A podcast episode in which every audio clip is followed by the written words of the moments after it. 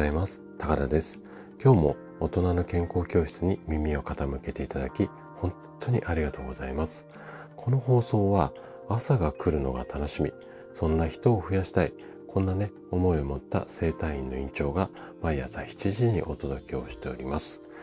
はい。今日はね8のつく日で健康ハッピーデーです。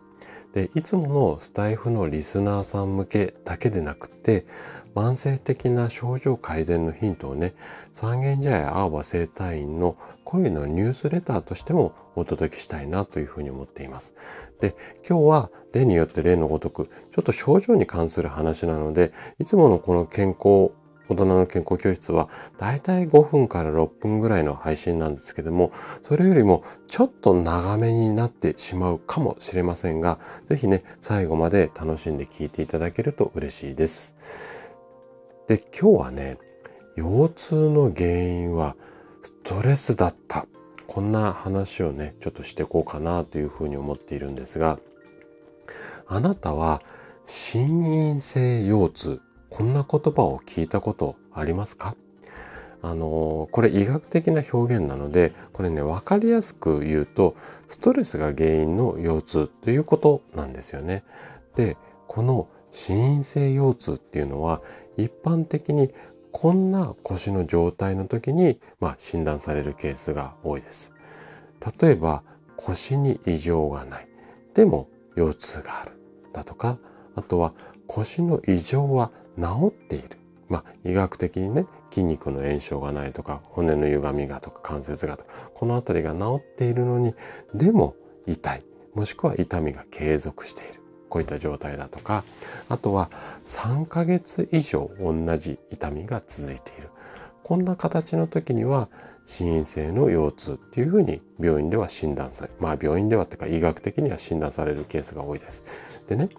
この心因性の腰痛の原因、これはストレスなんです。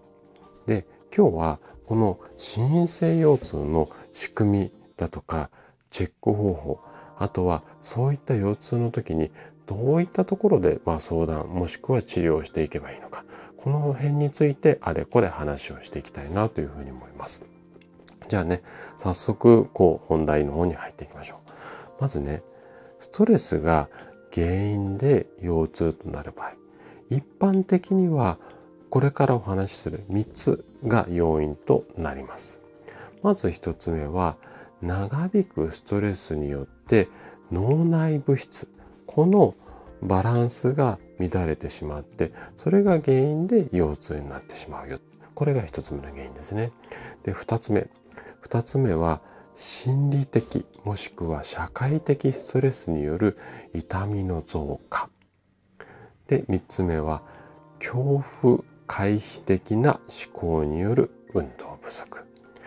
なんか3つわかるようなわかんないようなっていう多分原因だと思うので、これから詳しく解あ解説をしていきます。じゃあね、まず脳内物質の乱れについてなんですけども、人間の体の中には痛みを抑える働きがある2つの神経伝達物質っていうのものものがあります。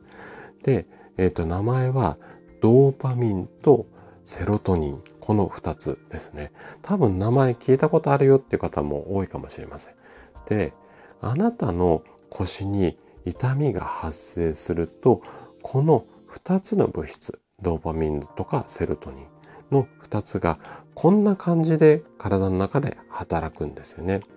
まず腰から痛いよっていう信号が脳の方にバーンって伝わります。そうすると脳内でドーパミンっていう物質が放出されます。出てくるんですね。で、ドーパミンが出たのと合わせて、セロトニンなどの他の物質もじわって出てきます。で、痛みを脳に伝える、まあ、通り道がこの2つが出ることによって、えーと抑えられてしまう。これが一般的な体のメカニズムなんですね。で、このメカニズムがあるんだけれども、長期間ストレスにさらされ続けると、この脳内のドーパミンがまず出づらくなって、ドーパミンが出ないから合わせてセロトニン、この分泌量っていうのも低下してきます。なので、この2つが出ないから痛みを抑える仕組みが働きづらくなって、結果、腰痛がずっと長引いたり、あとはいつもよりも腰が痛くなる。こんなような流れになるんですね。これが一つ目の原因です。で、二つ目、社会的、心理的のストレス。これについてのこう説明なんですけども、例えば仕事、家事、人間関係とか、私たちはもう多くのストレスに囲まれながら生活をしています。で、先ほどお伝えした通り、長期間ストレスを受け続けると、神経の伝達物質が出づらくなって、痛みを強く感じやすくなってしまうんですよね。で、私がこれまで腰痛の患者さんたくさん見てきたんですけども、ストレスを感じやすい方っていうのは、こんな傾向があります。まず、頑張りすぎ。二つ目が、素直に受け止めすぎ。で、三つ目、周囲を気にしすぎ。で、こんな性格の方っていうのは、ちょっとね、まあ腰痛に限らずなんですけども、痛みが長引く可能性があるので、まあこのあたりの対応の仕方っていうのを考えていかなきゃいけない。ね。で、最後三つ目。ちょっとこれ難しい言葉なんですけども、恐怖回避的な思考による運動不足。えっ、と、まあ詳しくこれから説明していきますね。長引く、こう、まあ、腰痛、今回腰痛なんで腰痛ですけども、まあ、他の症状でも一緒です。肩こりとか頭痛も一緒なんですけども、まあ、こういう痛みに悩む方の方には、例えば腰であったら、ぎっくり腰みたいに、動けなる、動けなくなるほどの痛みを経験された方っていうのも多くいらっしゃいます。で、例えばぎっくり腰の経験がなくても、一度でもね、まあ、腰の痛み、もしくは腰痛を経験した体っていうのは、こんな反応をするようになるんですよね。もう、あんな腰の痛み二度としたくないよと。で、こういうふうに脳みそが思ってしまうと、自然と体を動かすことを制限するように、例えば腰をこ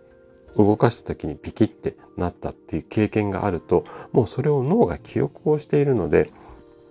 次動かすときに、動かすことをこれ以上動かしたら痛み出るんじゃないのかと思って制限しちゃうんですよね。で、こうやった制限が多くなって動かなくなることが多くなってくると腰だとか足の筋力っていうのが低下してで低下してくると体のバランスも崩しやすくなってで最終的には骨の一部、もしくは筋肉の一部だけに、例えば重たいものをうんと持ち上げるときに負担が集中して痛みが発生しやすくなる。で、痛みが発生すると、また脳が逃げようと思って、いわゆる回避的な、うん、考えになるので、結果、動かなくて、ますます腰痛が慢性化してくる。まあ、こんなような3つの理由になります。じゃあね、ここまで3つの理由を考えたとき、あなたはこんなこと考えるかもしれませんね。じゃあ、私の腰痛ってストレスが原因の腰痛なのか。じゃあ、このね、チェック方法っていうのが簡単なのがあります。どういったものかっていうと、福島県立医科大学っていうところで、精神科の先生と、うんと、整形外科の先生がタッグを組んで、2000年に公表した質問票っていうのがあるんですね。これ、お医者さん用と患者さん用っていうのがあるんですけども、ちょっとね、お医者さん用は置いといたとしても、患者さん用、こういった時に痛みがありますかありませんかっていうような質問票っていうのが、あの、あります。で、これをちょっとうちのあのブログ記事の方にこの質問票を添付しておきます。今日はちょっとここでおしゃべりっていうか説明してると長くなってしまうので、なので、もし気になるような方は、このブログ記事をちょっと見ながら、あの概要欄にリンク貼っておきますので、自分がどのぐらいの点数なのか、簡単に、あの、あの質問に答えるだけで点数出ますので、ちょっとやってみてもらっていいですかね。で、もしやっていただいた方は、この患者さん用で15点以上当てはまる方っていうのは、えっと、ストレス性の腰痛の可能性があるっていうふうに判断されます。じゃあ、うん、もし気になるようだったらやってみてください。じゃあね、最後。ストレス性の腰痛となった場合、あなたはどうすればいいのか。ここをね、最後にお伝えしていこうかなというふうに思います。で、まず、まあ、いろんな方法あるんですけども、大きく分けると、ストレス性の腰痛かと思った時の対処法としては2つあります。まず1つは、病院などで治療をするっていう場合。で、2つ目は、病院以外。まあ、私がやってる整体院とか、いわゆる一般的な治療院ですね。こちらで治療をする。まあ、この2つの選択肢があるんですが、それぞれメリットとデメリットっていうのがあるので、まずはね、今、ネットがすごく発達しているので、事前にネットなんかで確認すればいいかなというふうに思います。じゃあ、どんなこと確認すればいいのかっていうと、まずはね、病院とか治療院のホームページで、この心因性の腰痛、もしくはストレスが原因になる腰痛がありますよ。こんな記載がその中に、こう、ホームページとか、あの、中に書いてあるかどうか。もし書いてなくって、骨がどうのこうのとか、そういうこう、なんていうのかな、構造上の問題で、えっ、ー、と、腰痛が起こるっていうふうにしか書いてないような病院さんとか整体院のホームページだと、こういったストレスが原因の腰痛っていうのを理解してない先生たちが運営っていうか経営してる、担当するケースが非常に多くなるので、まずそういうところが書いてあるか。で、ホームページだけじゃなくて、例えば整形外科だったら担当の先生、まあ、えっ、ー、と、あとはそうですね、整体院とか治療院の、まあ、院長先生のお名前で、えっ、ー、と、検索をすると、その方の例えばブログ記事であったりだとか、あとは、うんと、病院の先生なんかだったらいろんなところに寄稿って言って記事書いてる場合もあります。あの、製薬メーカーさんがお薬の、うんと、まあ、効果効能を歌ったところで、まあ、なんていうのかな、腰痛の仕組みなんかを書いてたりとか、そういった中に、このストレス性の腰痛の話があるのか、このあたりを事前にチェックして、もしあるような先生が担当しているような病院に行く、もしくは整体に行くっていうふうにしてもらえると、ストレス性の腰痛に、あの、しっかりとした治療ができるかなというふうに思います。はい。ということで、ちょっと長くなってしまったんですが、今回の話はここまでとなります。そしてね、いつもいいねやコメントいただき、本当にありがとうございます。皆さんの応援がとっても励みになってます。